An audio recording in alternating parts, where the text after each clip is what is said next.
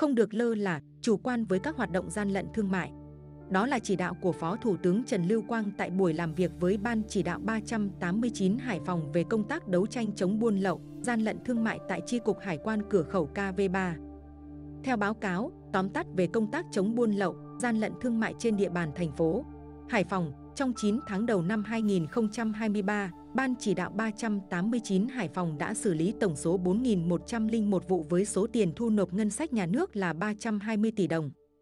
Ông Lê Anh Quân, Phó Chủ tịch Thường trực Ủy ban Nhân dân thành phố Hải Phòng cho biết, thành phố Hải Phòng có vị trí trọng yếu trong vùng duyên hải Bắc Bộ là giao điểm của hai hành lang kinh tế Côn Minh, Lào Cai, Hà Nội, Hải Phòng và Nam Ninh, Lạng Sơn, Hà Nội, Hải Phòng cùng tuyến hành lang ven biển phía Bắc. Hải Phòng hội tụ năm loại hình giao thông kết nối thuận lợi cho việc lưu thông, xuất, nhập khẩu hàng hóa và cũng là đầu mối giao thông quan trọng, cửa chính ra biển của các tỉnh phía Bắc.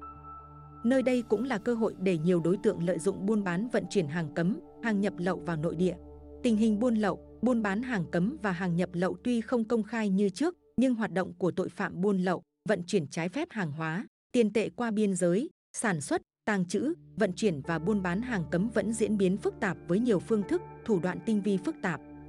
Theo ông Quân, đặc biệt tại khu vực biên giới, cửa khẩu cảng đã phát hiện các hành vi buôn lậu, gian lận thương mại và hàng giả, mua bán, vận chuyển trái phép các mặt hàng chủ yếu là khoáng sản, than, xăng, dầu, vận chuyển, mua bán và tàng trữ các loại hàng cấm như ma túy, pháo nổ, khai thác trái phép khoáng sản, cát.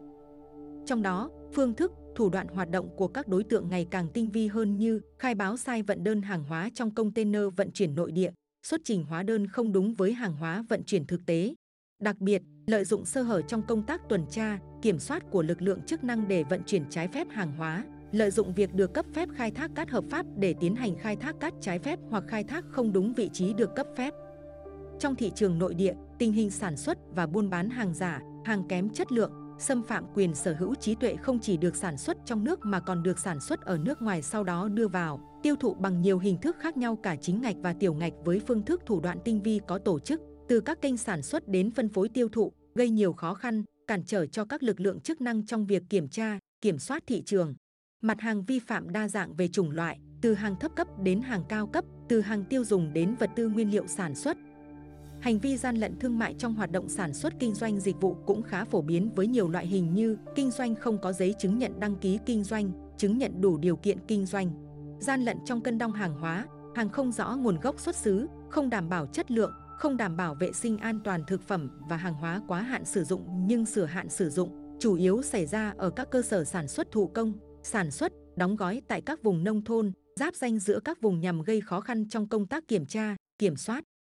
Theo ông Nguyễn Duy Ngọc, Cục trưởng Cục Hải quan Hải Phòng, Cục Hải quan Hải Phòng đã phối hợp với Cục Điều tra chống buôn lậu, Tổng cục Hải quan, Bộ Tư lệnh Vùng Cảnh sát Biển một, Công an thành phố, Bộ Chỉ huy Bộ đội Biên phòng thành phố tiến hành kiểm tra phát hiện hàng hóa lớn là hàng cấm nhập khẩu gồm sáu trăm mười lăm ki lô gam ngà voi được cất giấu trong các bao đóng lẫn với sừng bò trong hai ngày mùng một tháng hai năm hai nghìn không trăm hai mươi ba và ngày mùng sáu tháng hai năm hai nghìn không trăm hai mươi ba.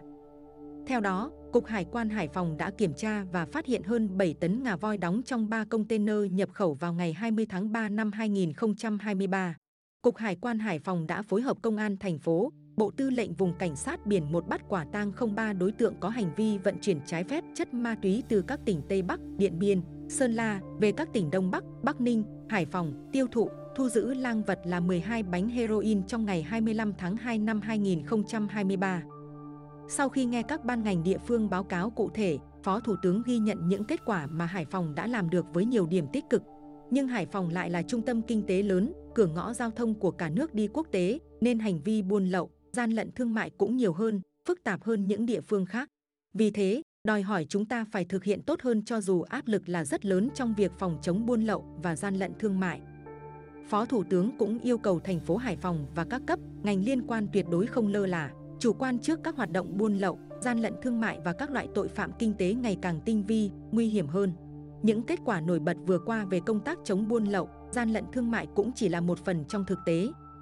Phó Thủ tướng đặc biệt lưu ý các đơn vị, ngành chuyên môn phải quản lý tốt cán bộ, phải rèn luyện và tránh được nguy cơ mất cán bộ ngay trong lĩnh vực quản lý nhạy cảm này. Cùng với đó, các cấp, ngành, đơn vị phải đẩy mạnh hơn nữa cải cách hành chính, thực hiện chuyển đổi số và đầu tư trang thiết bị hiện đại cũng như tinh thần cảnh giác trước các thủ đoạn ngày càng tinh vi của các đối tượng buôn lậu, gian lận thương mại và các loại tội phạm khác.